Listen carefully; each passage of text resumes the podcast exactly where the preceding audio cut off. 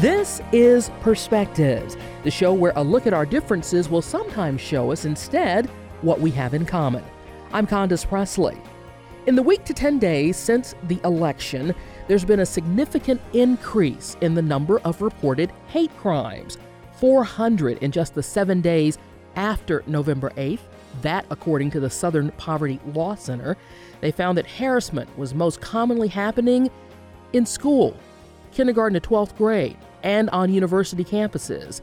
Many, though not all, incidents involved direct references to the Republican presidential campaign, that according to the SPLC report.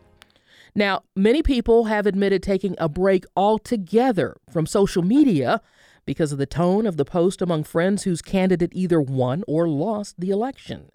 Now, just the other day, Hillary Clinton made her first public appearance since conceding the election, telling the Children's Defense Fund that her supporters should not give up, should not lose heart, because in her words, America is worth it.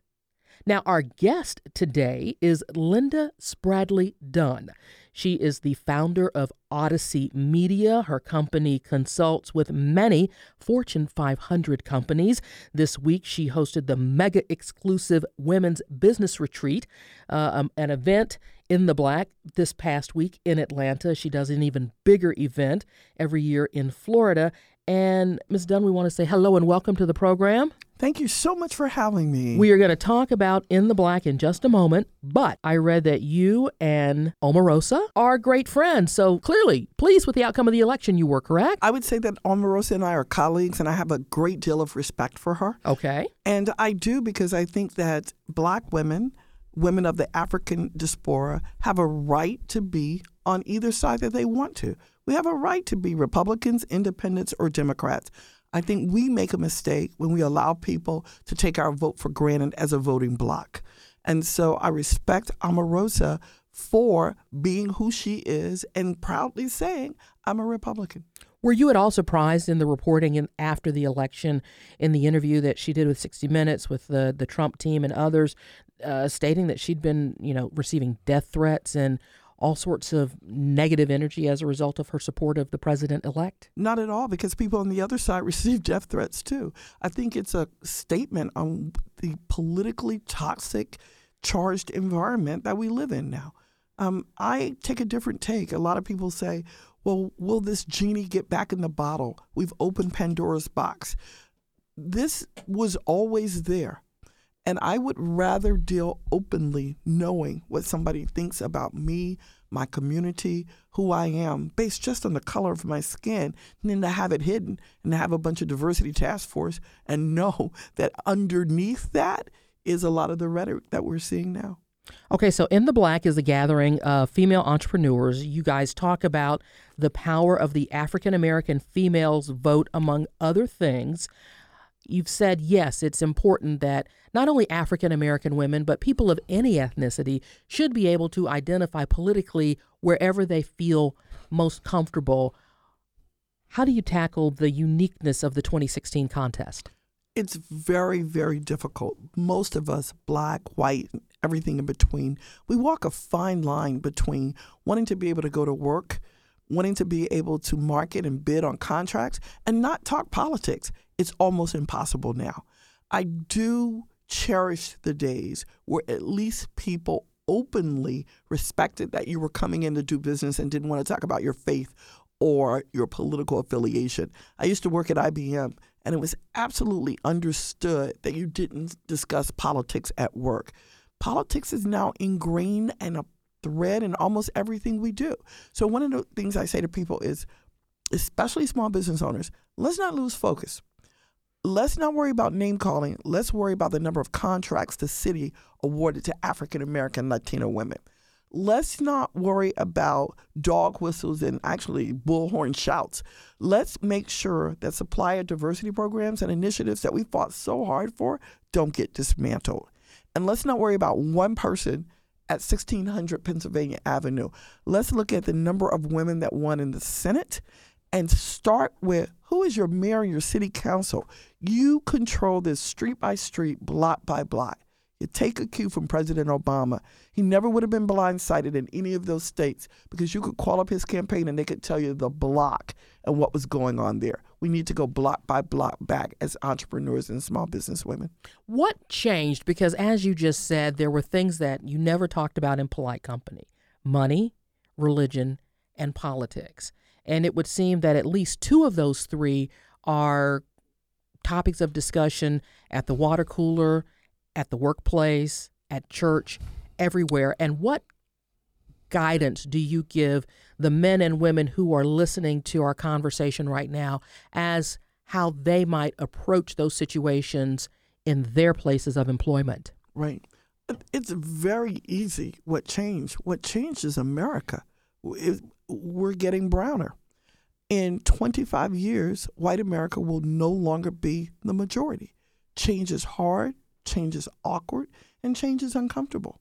So you have half of the country saying, What's the big deal with work life balance? My great grandmother worked, my grandmother worked. Why is somebody making a million dollars off lean in, lean up, lean down? This, this is nonsense. I care about working two jobs and taking care of my kids. Then you have another group that says, wait a minute. I, I like the way America was. I'm not sure I want it as brown as it's getting. And now my son reports to a woman who may be a minority. And my husband now answers to a CEO of another color. Change is hard, and I understand both sides. That's what happened. Those who are in control are losing a little bit of the grip, a little bit of the power. And those who are not are saying, I want my fair share. I did everything you asked. I went to the right school. I am raising my children. I'm paying my taxes. It's my turn. And we are in for a bumpy ride. Tell me about the things that you were talking to your attendees, your clients about with the In the Black session that you guys had last Thursday in Atlanta. Right. So basically, In the Black is a wonderful, fun, upbeat way of meeting other women who are like minded and just like you. And so when I was speaking with the incredible Coca Cola Company, and they said, we want to reach millions of entrepreneurs um, over the next few years, one of the things I asked Coke is, could it be fun? Could business be engaging? Could it be different? And they said, absolutely. So we focus a lot on the skill sets that you need to be a successful businesswoman. And Coke has done a lot with the 5 by 20 program and trying to reach women, but we added a little twist. You got to show up in a black dress that can go from day to night. You got to focus on black ink. Do you have a balance sheet, a bank account that will allow you to grow and expand? You need a box of black beauty products that you can throw in your car and go from a business meeting to a gala at night. And I'm really proud that Coty came in with CoverGirl and Sally Hansen and a bunch of those. And then, most importantly, you need a black book full of addresses, people, and women that you can call on when you get real low. When you're looking for that kitchen cabinet to pull you up, you ought to have them on speed dial. And that's how we created In the Black. And tell us about the success that you've had with them. Just phenomenal. Over 60 million impressions. Uh, as you know, we ended in Atlanta last Thursday night. Um, over uh, 2,000 women doing the experiences, and then we added something new this year on after we finished Thursday night in Atlanta, on Friday night, women took over the country, Seattle, Oregon, California, Dallas, Pittsburgh, and showed up at house receptions and then tuned in and live streamed down a recap of the program for the last week. It was incredible. This audience listening to our conversation this morning or this evening, depending upon the time of day you have your radio on, hear this and hear and perhaps understand and may even know African American women who might be involved with something like uh, your organization and the In the Black conferences and wonder, well, now, is there a need for there to be a, a, a an In the White or in the Latino or in the Hispanic? Mm-hmm. Well, first of all, what do you say to that? Yes. Well, first of all, women of all races are invited to whatever we do. And the re- say that again, please. Yes, women of all races. Let me tell you, I am here because the sisterhood has lifted me up. And the sisterhood consists of a lot of white women in corporate America that are committed to diversity and white men. It consists of women of all backgrounds, all races, and by the way, all um, ages as we start to now divide ourselves between millennials and those who have. So we're always welcoming. Um, in the white kind of exists because 90% of the conferences are sort of for white women. Now, with that said, many of them have reached out. I really want to understand multicultural. I don't blame or exclude. I talk about focus. And black women still get less than 1% of angel investments or equity investments. So when you say, well, why are you focused on them? Because access to capital is how you grow businesses. Donald Trump wanted to talk about the decay of the inner city. Guess what? Our grandmothers, our great grandmothers, they owned chicken shacks, hair salons, and funeral parlors.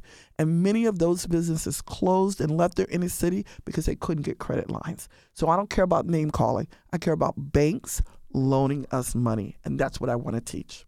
So when you teach your clients about how to apply for that loan and get that loan, how do you coach them with respect to the acknowledged systemic racism that does still exist in many of our communities. Right. So the first thing we do, and it's most important, call it out. Stop thinking it's you. Don't push it down. It causes stress. It'll make you crazy. So the first thing with racism is you acknowledge it. They're going to treat me differently. They still treat me differently. Multi-million dollar, 20 years in business, I'm still treated differently. So then you say, where are the alternative thinkers? Where's the innovation? There's an article out that says now the banks did less than 50% of mortgages. People are going to Quicken Loans. They're going to alternative finance. And so for women, you look at things like Golden Seeds, GoFundMe, microloans, fa- families, families with huge trust funds that are now donating back to get the inner city and black women motivated. So you acknowledge racism, you take it, you stick it to the side, and you say, How am I going to move forward? Alternative funding is huge and it knows no color. When you talk about family foundations, one that comes to mind is the Bill and Melinda Gates Foundation, which will be honored uh, next week with the Presidential Medal of Freedom for so much beyond what he did with Microsoft and Windows. Is that what you mean? Um, yes, and they give a lot of grants. And there are family foundations, though, that give investments. So that's a great example. Um, there is um, a list if you just go on Google and start looking for uh, family foundations that invest. A lot of people are cause related. So, one of the things I tell small business owners is when someone says to you, Well, what business are you in? You can't name 19 businesses. We ourselves have to be very focused about what you're looking for and what you're asking for. Some people call that the elevator pitch, but you got to know in your mind that if you ask someone for a quarter of a million dollars and they say, How are you going to help? I'm going to hire three three people from the inner city and one mom re entering from rural America. Those are the kind of impact statements now that get funding. What is the one thing that you've learned over the course of your very successful career that you are always certain to share every time you have an opportunity to make impact? I tell anybody that will listen that I almost went bankrupt twice. Sometimes all I had left was prayer drop to my knees, pray, but quitting was not an option. So it is okay to fail. It is not okay to quit. And if you go to that African American Museum and you go in that room called the Middle Passage and you see the resilience of our people, dogs biting at them when they're trying to vote, there is no excuse to quit if being a business owner is in your gut. If it's not, stop crying, get out and get a nine to five job. But staying in the middle, not an option and it's okay to fail. The gospel song says, I fall down, but I get up. So either you're going to fall down and get up, or you're going to stop crying about it and go get another job. When did you decide in your career in corporate America that you indeed had that entrepreneurial spirit inside? Eight years old when I was a Girl Scout, and I planned to beat every Girl Scout and win the bicycle. Now, a couple of my Girl Scouts had some well off parents, and so they sold at law firms and things along that line. I devised a plan. My mother still has the paper on my room wall taped up, putting everybody in my family out selling cookies. It was at that point my mother said that child is going to run her own company. Uh, working at IBM though was tremendous. You can't really buy that training anymore, and I run my company almost like a mini IBM. That client is always right. Stay up to four o'clock in the morning. Never have a misspelled word. Those types of things. But I've known since I was eight years old that I was a serial entrepreneur. We're talking to Linda Spradley Dunn. She's the CEO and founder of Odyssey Media. Odyssey Media is a marketing and communications company. She is a nationally recognized market strategist and innovator. She's been featured in all kinds of publications, everything from Essence to Black Enterprise, the Financial Times, Bloomberg Business, Tom Joyner, which many of you hear here, O Magazine, in town this week with her conference in the Black. How long did it take you to get from IBM to forming your company, Odyssey Media? 14 years. And that's, by the way, that's kind of an average. Back at my time, um, people would leave corporate America between 12 and 18 years. Now, with this uh, new group that we have coming in, millennials, just some of them are bypassing corporate America altogether. Um, and one is that good or bad? Um, I think it's not so good. And this is why I hire a lot of millennials um, people have to earn the right to work from home. People need to come into a nine to five environment when they're being shaped, in my opinion. Now, there's some millennials that jump right out there to start great companies, but everybody's not going to be Facebook founder. And so the discipline of coming to work, the discipline of learning to work in a team environment, the discipline of speaking up as a woman and getting your opinion through and not being marginalized in a conference room is invaluable. So I'm not saying that people need to be there 12, 18 years. I'm saying it's the cheapest MBA you can buy, which is going to work for a corporation and learning the discipline that you are definitely going to need when you run your own company. So, what was your greatest takeaway from IBM? My greatest takeaway from IBM was people buy from people they like. And I have never forgotten that. With all the skill set, with all the know how, with all the pretty polished media now, people still buy from people they like. And that's my consumer clients and my corporate clients.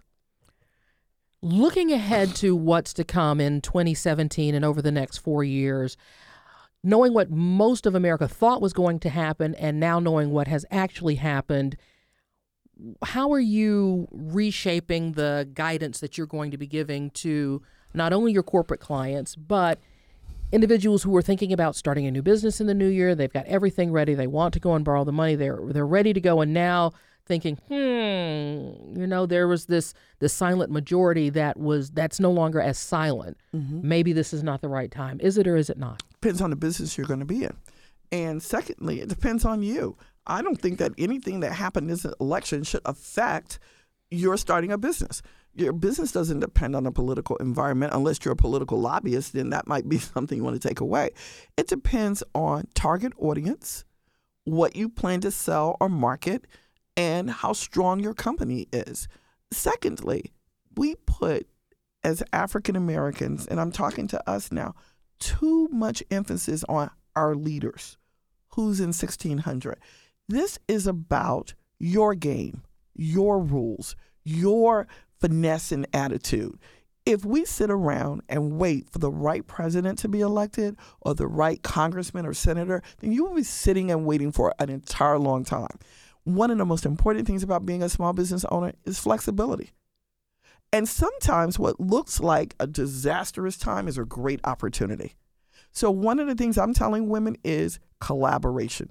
So, if we have 19 women who all want to start a STEM program for inner city kids, imagine the strength in the 19 of them forming a consortium and then walking in and say, I dare you not to give us a contract. You get picked off when you're by yourself.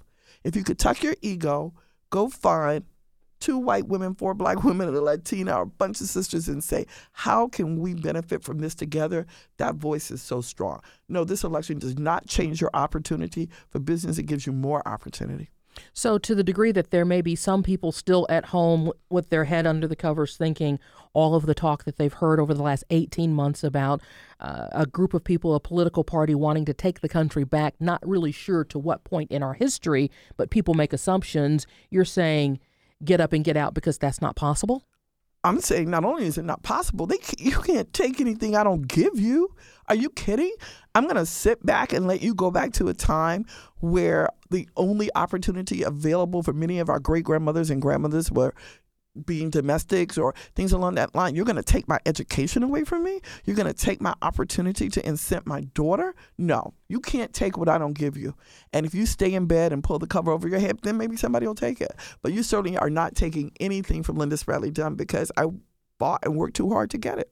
You know, one of the things, Linda, that has been a challenge in the African American community specifically has been the degree to which African Americans turn that dollar with other African American businesses. Right. Two questions. One, how did that happen? And two, how can the community begin to turn that around? I'm so glad you asked me that because, I, on the one hand, I will hear black elites say we need to do business with each other, we need to turn our money around.